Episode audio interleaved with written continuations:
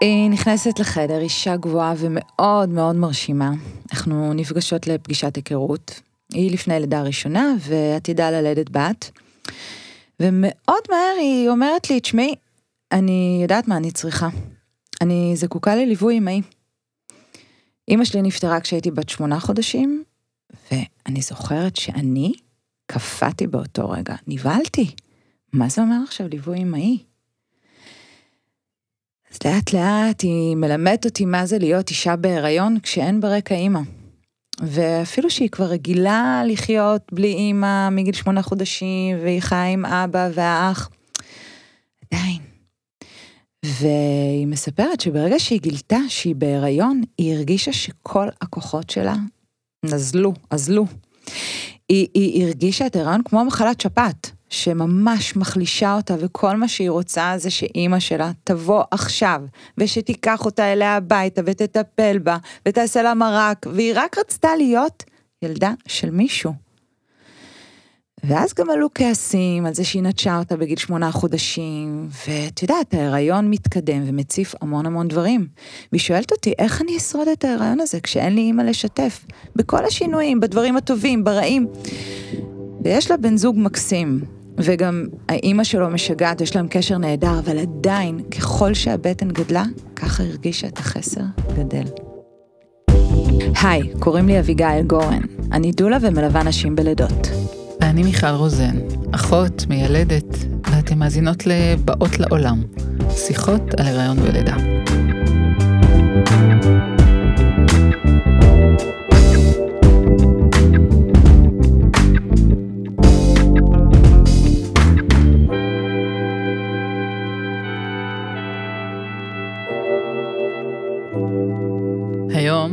נרצה לתת מקום לאימהות שנולדו כשאין אימא בסביבה. והזמנו לכאן לשיחת עומק את ליאת כהן.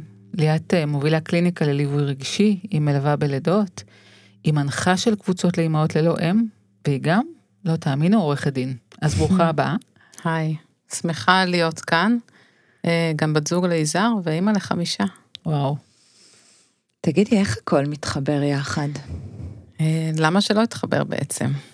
בכולנו מתקיימים ככה כל מיני חלקים אפילו מנוגדים. נכון. אז אצלי זה קיבל ביטוי גם במקום הזה, משהו לראש ומשהו לנפש.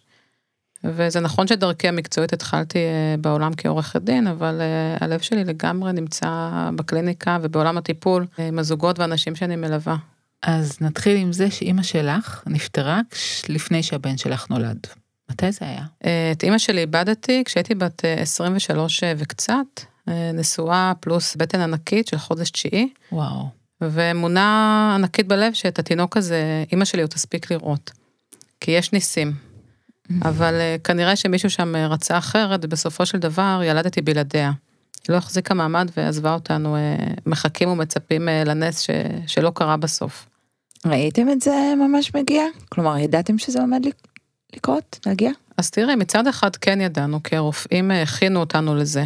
ודיברו איתנו על מוות ופרידה וסיום, ושכל נשימה יכולה להיות אחרונה, אבל מצד שני היה בי כל הזמן ניצוץ של תקווה שיקרה כאן נס, שמשהו ישתנה, הרי חיכינו לזה כל החיים. אז את הלידה הזאת, את התינוק הזה, היא, היא בטוח תראה. האמנתי בתקווה הזאת. אז הניצוץ הזה של התקווה זה משהו מאוד חזק, שהוא מגן מפני המחשבות על הנורא מכל, וגם בסופו של דבר מחזיק אותך מתפקדת. אוקיי, אז אני כבר אומרת שתקווה זה משהו שאני ארצה לשמוע עליו פה היום.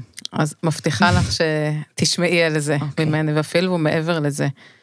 חשוב לי באמת להגיד למאזינות שאנחנו נשוחח כאן לא רק על אובדן וחוסר, אלא גם על קשר ועל כוחות מאוד מאוד חזקים של החיים. אז קחי אותי לרגע המסוים הזה בהיריון הראשון, שזה מכה בך. שאת מבינה שאת שונה מאלה שסביבך. Mm.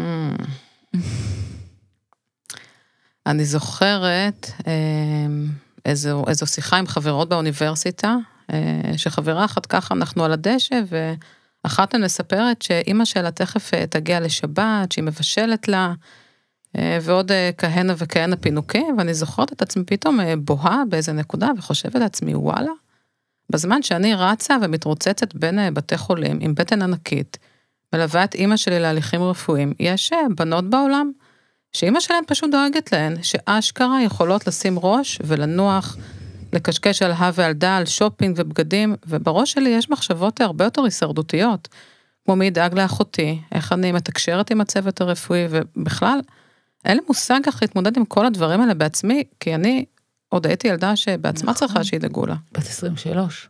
כן. אה, דוקטור אליזבת קובלר רוס, פסיכיאטרית שוויצרית אמריקאית, פיתחה לפני 50 שנה את המודל של חמשת שלבי האבל.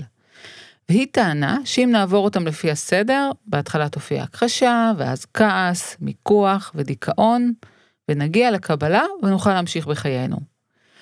זאת אומרת, זה יתחיל עם הפרידה ממישהו אהוב, למשל שניפרד מאימא, ויסתיים כשנסיים את חמשת השלבים. שנים, שנים פסיכותרפיסטים מדקלמים לנו את המדרג הזה, ומשכנעים אותנו שלאבל יש שלבים ויש תאריך תפוגה. מה את אומרת? אז תראי, אה, אני יכולה להגיד לך, גם אה, מניסיוני האישי, תגידי וגם... לאליזבת. וגם, אז אני אומרת גם לאליזבת, אה, שגם אה, באמת ממאות מקרים אה, שליוויתי, שאבל זה תהליך הרבה הרבה יותר דינמי ומורכב מהמודל הזה. והיום באמת לא, לא מצופה ממישהו לחוות משהו כל כך מורכב בהתאם אה, למודל כזה או אחר. יש מנעד כל כך עצום של תהליכי אבל, שלאו דווקא חוסים תחת המודל הזה. יש למשל תהליכים שמתחילים הרבה אחרי המוות, כמו למשל תהליכים שיכולים לאפיין בנות לאמהות מתאבדות, ששם יש הרבה בושה והשתקה, אז דברים מתחילים אה, לפעמים מאוחר יותר. אה, יש תהליכים שמתחילים עוד אה, תקופה לפני הפרידה הפיזית ממש, כמו רגע נגיד של גילוי מחלה, שמאותם רגעים כבר יכולה להגיע הכרה עמוקה שאמא כבר לא תצא מזה, והתחיל תהליך. יש תהליכי אבל שמרגישים תקועים בשלב מסוים כבר שנים. יש תהליכים שנראים אה, כמו ספירלה של שלבים שבאים וחוזרים על עצמם בתקופות חיים שונות, כמו לידות שככה ניגע בזה תכף. ויש אה, תהליכי אבל גם שמעולם לא התחילו. וואו. מרתק. האמת שהמודל של רוס, כשהיא מדברת על זה, זה מזכיר לי איזו מנהרה, שאם אנחנו עוברות אותה, נגיע בסוף אל האור, אל החיים. ובתור אחת שאיבדה את אחיה לפני 19 שנים, אני חייבת להגיד, אין מנהרה אחת ודי, זה לא נגמר במנהרה אחת. נכון? נכון, לגמרי. אבל זה לא איזה, כמו שאת אומרת, זה לא איזושהי מנהרה או, או משהו שצריך לעבור אותו, לסיים, לסיים אותו ולהגיע לאיזה קתרזיס. אבל זה חלק מהחיים שלנו כאן. מישהו קרוב שמת, אימא שמתה, תמיד תישאר בעולמנו. ודווקא בהכרה בפרדוקס הזה, יש לא מעט הקלה, כי אני לא באיזה מאמץ אה, בלעמוד כל הזמן במשהו שמצופה ממני. ההשפעות של האובדן הזה לא באמת מסתיימות. ויש רגעים ואירועים בחיים, בהם אה, שלבים מסוימים אה, מכים פתאום, אפרופו שלבי אבל, האבל ככה מרים את ראשו בצמתים מסוימים ונותן לנו הזדמנויות לקחת אה, עוד אה, ביס נקרא לזה ככה, מהתהליך הזה, ממש אה, כמו איזה צלקת שמגיבה לחילופי מזג אוויר. וגם בשנים האחרונות יש כבר גישות אחרות, גישות שאומרות שכדאי להגמיש את המחשבה ולא להיצמד למודל הכפוי והדחוק הזה. ושהתגובה לטראומה היא בכלל מאוד מגוונת, שבמקום שאנחנו נכניס תהליכים ואנשים לתוך המגירות ונצמיד להם כותרות, כדאי שהמודלים הם אלה שיתגמשו ויסבירו את ההתנהגות האנושית. את יודעת, יש אפילו גישה שאומרת שבמקום שנשאף לגמור עם זה, לסיים כבר עם חמשת השלבים, כדאי לאמץ גישה אחרת. אה, בואו נכניס את זה לחיים, את הזכרת את זה קודם. שמי שאנחנו מתאבלים עליו, כדאי שיהיה חלק מההווה ומהעתיד. תראי, זה משהו באמת שאני מחוברת אליו יותר באופן אישי, ואני רואה גם uh, כמה זה משמעותי אצל אימהות ללא אימהות, שממשיכות את מערכת היחסים עם אימא, גם שהיא כבר מתה, כי זו מערכת יחסים, ומערכת היחסים הזו לא מסתיימת עם אותה. ואיך את משאירה אותה נוכחת בחיים, ביום-יום, Mm. את אימא? זאת שאלה שאני אוהבת. כי את אימא אפשר להחיות אה, בכל כך הרבה דרכים, למרות שפיזית היא לא כאן. זה אמנם לא כמו ליהנות ממנה שהיא חיה, אבל אפשר אה, להכין את המתכונים שלה, אפשר לספר את הבדיחות שלה. אה, אני מכינה לילדים שלי תה של סבתא שרה, ככה שמעביר אה, כאבי בטן. יש אה, סלנג משפחתי כזה שכולם אה, מכירים, שהוא שלה. אני מוצאת את עצמי גם לפעמים ממש אה, מלטפת אותם בעורף, כמו שהיא לימדה אותי לעשות.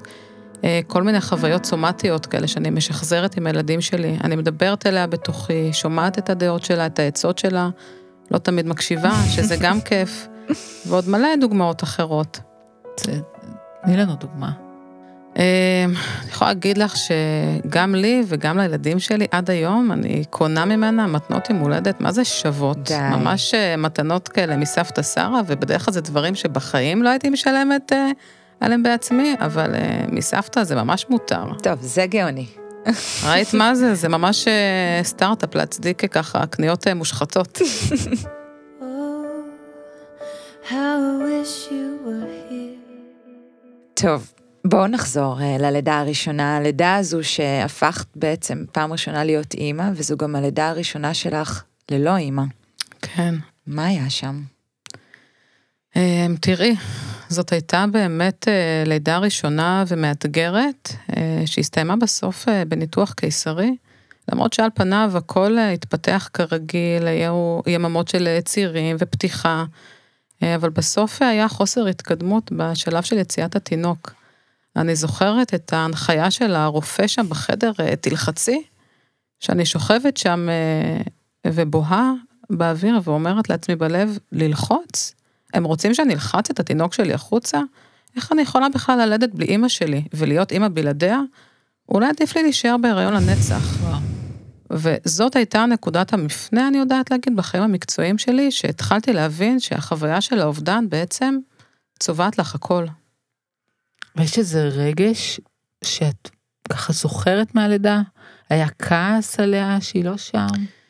אמ, תראי, כעס לא היה שם, כי אני יודעת שהיא מאוד רצתה, אבל, אבל כן היו בי תחושות אה, אה, נורמליות, אגב, כמו תחושות כאלה של חוסר טעם קיצוני. אה, זה רגעים שעוברות לך מחשבות כמו, מה כל האימהות שלי שווה בלעדיה? מי תסתכל עליי בגאווה? מי תעזור לי? מי יתייעץ? מי תקרא את מצבי הרוח שלי, את הניואנסים העדינים ככה, שאימא יודעת לזהות בילדים שלה. אני חושבת שאפילו העצב לא הגיע בשלב הטרי הזה, אלא רק מין אה, תחושת ריק כזו שמלווה. ו- ושם, מאיפה את מגייסת כוחות? איך יולדים אחרי החוויה הזאת? מאיפה מוצאים משאבים? וואו, שאלה אה, מעולה. אה, והאמת היא שאני לא בטוחה שיש לי איזו תשובה קוהרנטית לזה, כי באותם רגעים באמת הכל אה, מרגיש אה, שחור וחסר טעם, אבל בדיעבד, והיום יש לי כבר אה, חמישה ילדים, אה, חמסה, חמסה, כמו חמסה. שאומרים, אני יודעת להגיד אה, בפה מלא שזה בהחלט אפשרי. ולראיה, ילדת שוב ושוב ושוב. ראית מה זה? תראי, ילד זו אחיזה מאוד מאוד חזקה בחיים, יש אה, סיבה לקום בבוקר, יש אה, יצור קטן שזקוק לך עכשיו, יש עיניים מחייכות שמחכות לפגוש את המבט שלך, וזה מרים אותך, ומאלץ אותך אה, לתפקד. ומלידה ללידה, יש באמת איזה משהו שהופך את ההתמודדות לפשוטה יותר. לא כי אין געגוע, לא כי אין כאב, הגעגוע קיים לנצח, והוא נחווה באמת בעוצמות לא מופחתות, אבל ההתמודדות היא פחות מאיימת ומשתקת, כי כבר לומדים לפתח ככה כל מיני אסטרטגיות התמודדות כאלה שכבר מוכרות.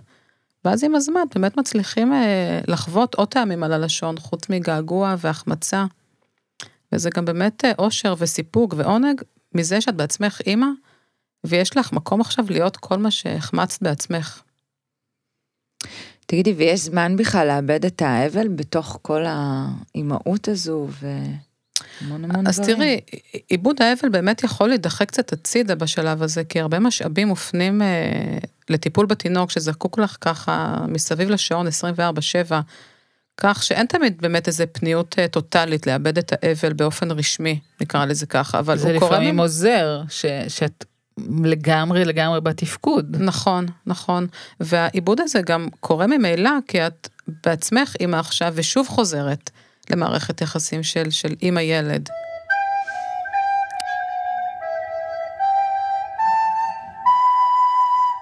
מתי משתפים את הילדים באובדן הזה? אין להם בעצם סבתא, ולך, אין את אימא שלך. נכון, זאת שאלה שאני באמת נשאלת עליה לא מעט, והיא מעסיקה אה, נשים יתומות. אה, אז אם אפשר להגיד ככה משהו על קצה המזלג, כי רק הנושא הזה זה, זה פרק שלם בפני עצמו, אז קודם כל שזה טוב להיות אה, רספונסיבי לשאלות של הילדים שלנו. יש משהו נכון בלענות את האמת הפשוטה והכואבת גם. שסבתא מתה ולא תחזור. ומשם השיח יכול להמשיך בהתאם לשאלות של הילד, גם כי אנחנו רוצים ילדים שואלים, מבטאים רגשות, אה, משתפים, וכאלה שמוצאים בנו גם ההורים אה, שותפים למסתורי ליבם. וגם כי זאת האמת, ובמוקדם או במאוחר הם, אה, הם יגלו אותה, וכדאי שאת התיווך הפשוט הזה, אנחנו ההורים נעשה להם. ואני רוצה להגיד שהכי חשוב בתוך כל הדבר הזה, זה להיות איתם, ממש ביחד עם התגובות הרגשיות שהם יביאו כן. לתוך זה. ומה החסר הכי משמעותי שהתעורר? עבורך, אצלך. וואו, אה, אז המון דברים, יש המון דברים שאני ממש אה, מתגעגעת אליהם. אה, אני חושבת אבל שזה בעיקר, וזה מתעצם דווקא כשיש לך תינוק ושאת מטפלת בו וכל כולך למען מישהו אחר, זה שאת גם רוצה להיות כזאת לפעמים. להיות ילדה שמישהו אחר דואג לה. לחוות את אותו טיפול מסור ואימהי שאני נותנת לילדים שלי. מה קורה להריונית שעוברת את התהליכים האלה בלי אימא? אמ, זאת שאלה מעניינת, כי אני יכולה להגיד לך שגם אה, נשים שאימן חיה, אך נגיד היא לא מתפקדת או לא מסייעת כמצופה, נקרא לזה mm-hmm. ככה, גם חוות חוסר בנקודת הזמן הזו, וזה קורה גם לאימהות שאיבדו את אימא שלהן אפילו אה, בגיל שנה, וכאילו לא זוכרות ממנה שום דבר, אבל הריון ולידה זה זמנים שבהם הכל צף. וגם כאן התגובות אה, משתנות אה, מאישה לאישה, היו כאלה שהסתגרו בתוך עצמן, נשענו על עצמן, וישדרו לעולם עסקים כרגיל, כי המגע עם זה קשה מדי. אה, יהיו כאלה שיחפשו את המבט של אימא אצל כל אורח. יהיו כאלה שינסו למלא את החוסר באמצעות איזה outsourcing בכל תחום כדי לא להרגיש אותו. Mm-hmm. התגובות מאוד מגוונות, אך משהו, יש משהו שאני כן יכולה להגיד שמאפיין, וזו תחושת בדידות עמוקה. גם אם יש משפחה קרובה, חברים ו- ותמיכה רחבה, תחושת הלבד בתקופה הזו מורגשת ממש בעוצמה. חברה שלי אמרה לי שכשמאבדים אימא, מאבדים לפעמים את כל השרשרת הדורית. זאת אומרת, חסרה ההיסטוריה הנשית במשפחה שתעזור לי להתמודד עם גלי החיים. בשבילה לא הייתה אימא שתספר לה על אימא שלה, סבתא שלה אה, ומעגלים נשיים אחרים שהתקיימו סביבה. זה היה אצלך גם כך? אה, מאבדים המון דברים שמאבדים אימא. לא רק את מה שציינת כאן, אבל אה, בהקשר הזה כן, גם אני הרגשתי את הנתק הזה בביוגרפיה הנשית המשפחתית שלי, שכבר אין את מי לשאול מתי צמחו לי השיניים, איך אימא שלי ילדה אותי, איך היא התמודדה, מתי עשיתי ובאיזה שלב, זה באמת אה, מרגיש שלפעמים כמו, כמו עץ בלי שורשים, או כמו עץ שצריך לייצר לו קצת שורשים מלאכותיים, אבל אתם יודעות במה אני נזכרת עכשיו? משהו מעניין? מה? אתן שתיכן הרי מגיעות אה, מעולם הלידה. אתן יודעות הרי שהביציות של הבת שלי כבר היו ברחם של אימא שלי שהייתה בהיריון שלי. אז הבת שלי היא ממש אה, עדות חיה ונושמת, וגם כן. הוויה אמיתית לחלק אה, מהגוף החי של, של אימא שלי. וזה לא איזה משהו רוחניקי כזה שאני זורק לכן עכשיו, זה ממש, יש לזה אה, רפרנס ביולוגי. טוב שהזכרת את זה. מרגש לראות את זה ככה, כן, נכון? כן, כן.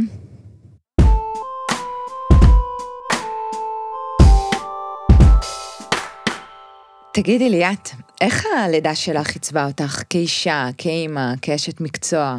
במבט לאחור, אלה באמת היו הרגעים הראשונים שבהם אה, נולדתי כבר מישהי אחרת. האימא שמסתובבת בעולם בלי אימא שלה. זה בהחלט אה, מורכב, אך אה, אתן יודעות, עם הזמן גם מתפתחת איזו תחושת מסוגלות אדירה, שוואלה, אני מגדלת את הילדים שלי בלי גב של אימא. אני עושה את זה בכוחות עצמי, בלי מודל חי להתייעץ איתו, וגם בלי קבוצת ביקורת אגב. אז זה, זה בהחלט אה, מאתגר, אבל גם מזמין לגילויים אה, חדשים ומפתיעים ומגדלים נורא.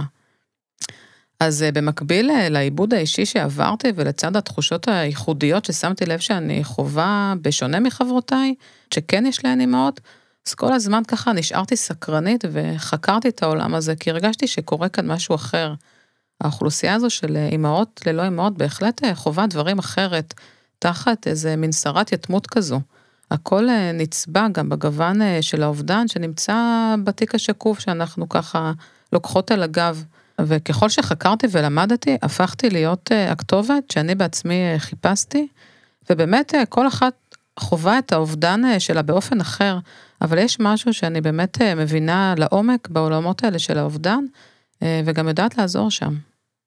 אמרתם קודם, יתומות, אה, יתומות, אני, רק המילה הזאת היא מילה כל כך קשה, כל כך מכווצת. נכון, זאת מילה קשה כי היא מחזיקה בתוכה הוויה לא פשוטה. כן. אומרים שהאובדן הוא כמו צומת. אה, צומת שמובילה לשני שבילים. דרך אחת לוקחת אותנו לתהליך של, יכולה לקחת אותנו לתהליך של צמיחה, ובשפה המקצועית זה נקרא צמיחה פוסט-טראומטית, והשביל השני הוא מקום של עמידה במקום, או קיפאון, או תקיעות. ואת את רואה את זה אצל נשים שאת מלווה? אני רואה את זה יותר אה, כמו מסע, שלא נגמר כמו שאמרנו, והדרך בו מפותלת ומעניינת, אה, מביאה לגילויים חדשים, ובמסע הזה באמת אנחנו יכולות אה, לפעמים לעמוד במקום, גם אם זה לצורך אה, בהייה בנוף, וגם אם זו כפייה, נוכח איזשהו מזג אוויר אה, מפתיע, אבל במסע הזה אה, תמיד יש תנועה, לפעמים אפילו מינימלית, ולמרות הפרדוקסליות, יש במסע הזה גם אה, פוטנציאל אדיר אה, לצמוח. ואת מאמינה שיש צמיחה אחרי טראומה? בטח, אני עדה לזה המון. אה, אני רוצה להגיד רגע שצמיחה פוסט-טראומטית היא לא איזה אמצעי להכחדת כאב, אלא היא מתייחסת לאופנים שבהם אה, אנשים עושים שימוש פנימי משמעותי אה, בהתמודדות שלהם, ולדרך שבה השימוש הזה מסיים להתפתח. מתי בעצם תתאפשר צמיחה כזאת, האפשרות הזאת גם לקבל חוסן אל מול החיים? אז באמת ככל שנחשף להכרה בעומק של השבר, אם ניתן מקום לכאב, אם נאפשר לעצמנו לקבל תמיכה, להתקרב לאנשים, לפתח מערכות יחסים אינטימיות, וגם ניתן לעצמנו איזשהו מרחב מזין שנקבל בו הזדמנויות לחקירה עצמית. את גילית בתוכך כוחות חדשים? את חושבת שהאובדן הפך אותך לאימא יותר טובה, יותר מודעת או למה שיש? בטח.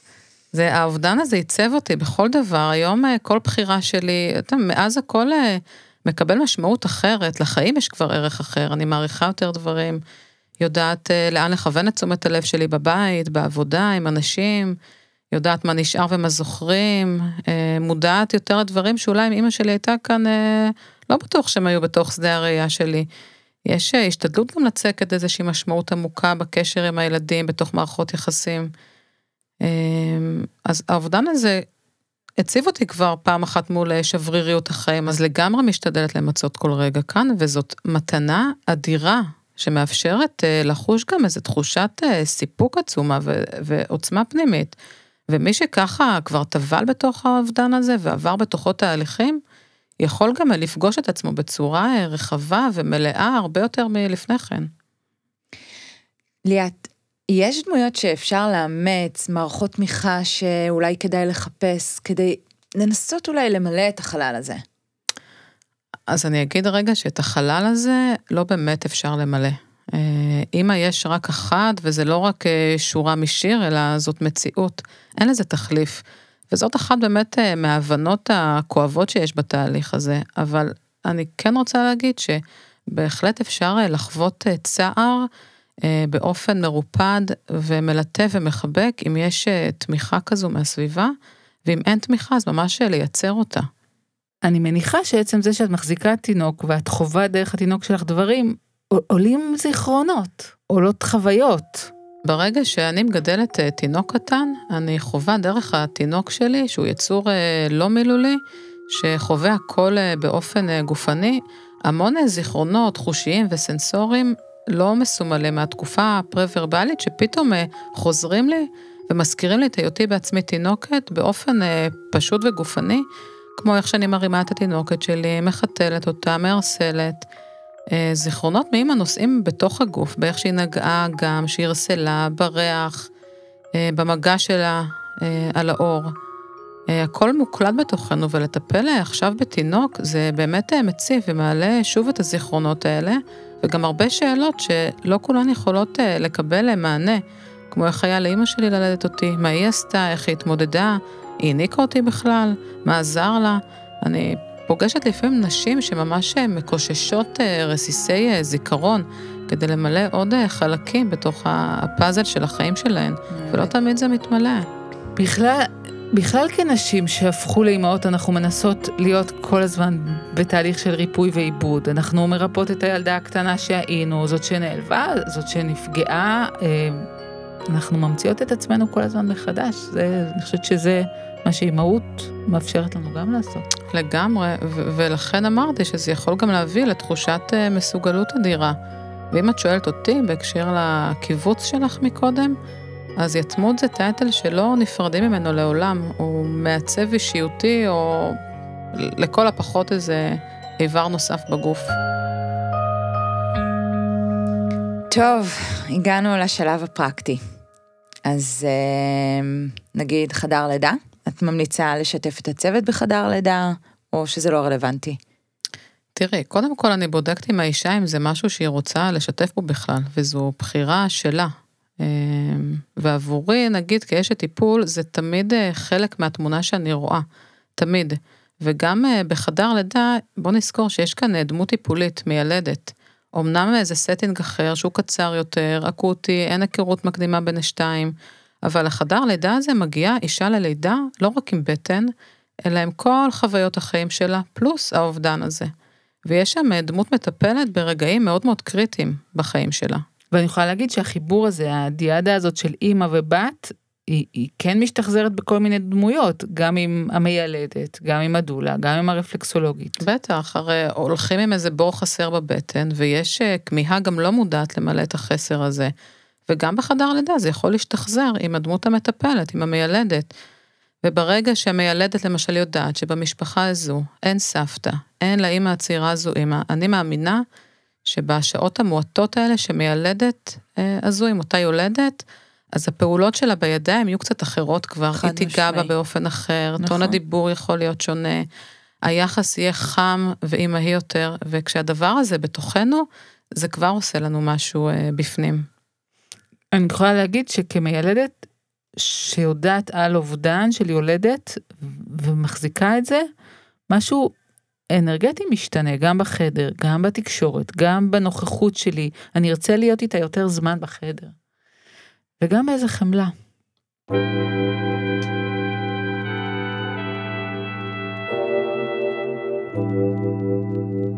טוב, אחרי הלידה, פוסט פרטום. מה יכול לעזור שם בתחילת הדרך? שם זה כאילו המציאות מכה בפנים. כן, היא באמת מכה בפנים. אז אפשר באמת לבדוק ביחד עם האישה אה, איזה קשיים היא עלולה לפגוש בדרך, גם רגשית וגם אה, פיזית. אה, אפשר לבדוק את ה... בעבודת ההכנה שאת ככה... כן, לגמרי, לפני. לגמרי, okay. אוקיי. לבדוק את מה הכי הכי מטריד, מה הכי מפחיד אותה בהתמודדות הזאת, מהם הצמתים הקריטיים שעבורה החיסרון הזה הכי יורגש, והתשובות גם פה הן מגוונות ומשתנות מאישה לאישה. ואז בהתאם לפחדים שעולים אפשר אה, לבדוק איתה גם דברים שהיא צריכה לדעת כרגע לעשות, אה, להתארגן באופן אחר, אולי לידע את הסביבה הקרובה לה ואת מעגלי התמיכה שלה. ויש באמת אה, שפע שאפשר להיעזר בו בקהילה, במשפחה המורחבת, בסביבה, אפשר להצטרף למסגרות קבוצתיות, יש קבוצת פייסבוק לאמהות ללא אמהות, יש קבוצות שנפגשות.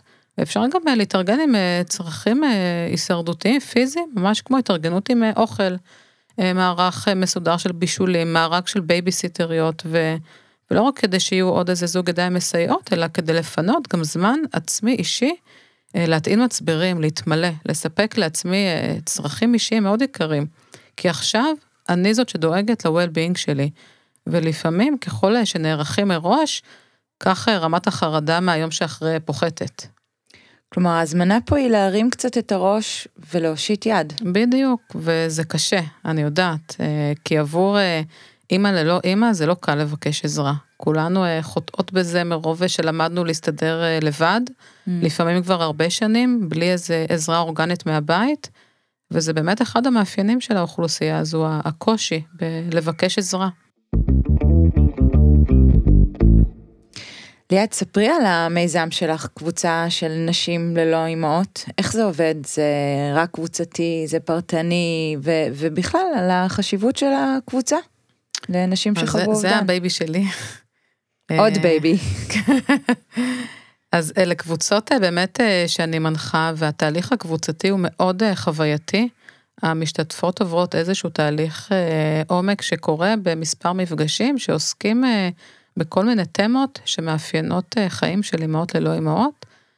והתהליך מאפשר בעצם גם איזה סוג של אה, מגע אחר עם התכנים האלה. ואולי זה קצת אה, נשמע דיכאוני, זה קבוצת... זה נשמע. אימהות ללא אימהות, ויש באמת גם חששות טבעיים להשתייך לאיזה מרחב כזה, שאולי יהיו בו איזה סיפורי טראומה ודיכאון, אבל רוצה להגיד לכם שזה ממש להפך, התהליך הזה לא נובר בפצע או חופר, אלא יש בו ממש הרבה מגע של חיים ושל תנועה קדימה. ובאמת, אה, מי שמסיימת את תהליך כזה, אה, היא קצת אחרת, ואפילו רוצה לחזור עוד לקבוצות המשך, שגם הן ממשיכות להיפגש. זה, זה נשמע שזה פשוט מאפשר לנשים להיות עם עוד נשים כמותן, עם קבוצת השוות שלהם, לא להרגיש שונות. ברור, יש משהו גם אה, מאוד מרפא בלהימצא עם אה, קבוצת השבות שלך, אה, שאפשר אה, לדבר בה ולחלוק רגשות שלא תמיד פופולרי ככה להניח בחוץ. רגשות אולי שככה היו בכלוב סגור, שלא הייתה במה מתאימה להניח אותם. ולא צריך הרבה כדי להרגיש בקבוצה כזו מובנת בצורה מאוד מאוד עמוקה, וגם תחושת הלבד מתחילה להתפוגג בתוך מרחב שכזה. איך, איך פעם מישהי אמרה לי, היא אמרה לי, חשבתי שאני איזה עץ בודד בעולם בלי שום שורשים, והנה פתאום אני רואה עוד עץ כזה, ועוד אחד, ועוד עץ כזה, ועוד אחד. ומכל הבודדים האלה קשרנו גם אה, שורשים יחד, ונוצר לנו איזה ביחד מאוד מאוד חזק, כמו איזה מין אחיות למסע. דימוי מהמם. כן. תגידי ליאת, מה עם נשים שהן לא בקשר עם אימא, או שהקשר איתה מאוד מורכב ולא מיטיב? אפילו יש נתק. כן, אז uh, באמת זה הזמן אה, לומר שמערכת יחסים עם אימא היא לא תמיד כזאת uh, ורודה. היא יכולה להיות גם מאוד uh, מורכבת, זה לא תמיד uh, כזה סטרילי. אנחנו מדברות כאן uh, בערגה על מערכת היחסים הזו, והיחסים האלה עוברו, עוברים uh, אבולוציה עם השנים.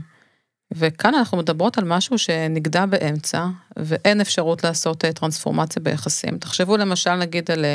מתבגרת שמאבדת את אימא שלה בגיל 16, שנאמרים ככה דברים מאוד קשים באוויר, שיש הרבה מריבות, ולפעמים אה, שאנחנו כבר בוגרות, ובמיוחד אימהות, אנחנו רוצות להגיד לה אה, כמה הייתי קשה ולא פיירית, כמה הייתי ביקורתית, אותך. ממש. כן. וכאן אין, אין אפשרות לתקן את זה, להגיד ש, שלא התכוונתי, לבקש סליחה. כן. וכשאישה הופכת לאימא בעצמה, אז יש גם הבנה פתאום כמה אימהות אה, קשה ותובענית, ואין מול מי להביע את זה, אין, אה, אין את אימא שתקשיב שם. ומערכת היחסים איתה בעצם לא יכולה לעבור אה, איזושהי התמרה ותיקון בהקשר הזה. זה חד צדדי, והשיח הזה מתנהל כל הזמן בין האישה לבין עצמה. וכאן נכנסת המשמעות העמוקה שיש לסביבה של אותה אימא. אביגיל, את, את חייבת לנו את הפאנץ' מתחילת הפרק. מה היה בסוף עם היולדת? הסוף של אז- הסיפור. אז כן, אז תקשיבו, זה סיפור מיוחד, אז אנחנו באמת ככה, אתן זוכרות היולדת מתחילת הפרק, אז אנחנו מתמקדות בכל פגישה, ואז עולה שאחד הדברים שמעסיקים אותה, זה מה היה בלידה שלה, כשהיא בעצמה נולדה. חסרה לה האינפורמציה הזו. אבא שלה לא נכנס אז לחדר הלידה, והוא ממש לא ידע לספר לה. ואז תשמעו קטע. יום אחד מתקשרת אליה החברה הכי טובה של אימא שלה, והיא משתפת אותה שהיא מצאה מכתב שבו אימא שלה כותבת לה על חוויית ההיריון והלידה, איתה. וזה היה רגע מכונן בתהליך. היא קיבלה מכתב מרגש מאימא שלה, מכתב שחיכה לה 30 שנה, יש לי צמרמורת. כן, וזה ממש תיאר את ההיריון, והיא סיפרה לחברה שלה שזה הריון נעים ויפה, ועל הכמיהה לבת, ועל בחירת השם שעוד שהיא הייתה בבטן. ובמכתב הזה היא גם מספרת על הלידה, שהיא הייתה מהירה, והיא ילדה עם חיוך ענק על השפתיים. והיא נולדה לידה וגינלית, בלי הלחוש כמובן, אז ככה מזמן. ואז ביום של הלידה אנחנו ככה נפגשות בבית עם צירים יפים, ואז אנחנו מחליטות ככה לצאת לבית חולים. היא זכתה במרכז לידה טבעי כמו שהיא רצתה, והיא מקבלת מיילדת שעונה לשם אימא שלה שנפטרה. שהמיילדת מחייכת אליה חיוך מקסים, ועם עיניים טובות ומלאות חמלה, ואנחנו מסתכלות אחת על השנייה ומתחילות לדמוע, וזה ברור לנו שזה לא במקרה. ואת המכתב הזה היא כמובן לקחה איתה ללידה, שמה את זה בתוך שקית אטומה, כל מקום שהיא הלכה, גם למקלחת, המכתב הזה היה איתה. טירוף של סיפור, אביגיל, וואו. אז תודה רבה לליאת כהן, תודה שבאת. ליאת, נגעת בי עמוקות. תודה, תודה, תודה. תודה שהקשבתן. אה, ושוב תודה לאייל אנזיני שהקליט וערך את הפרק.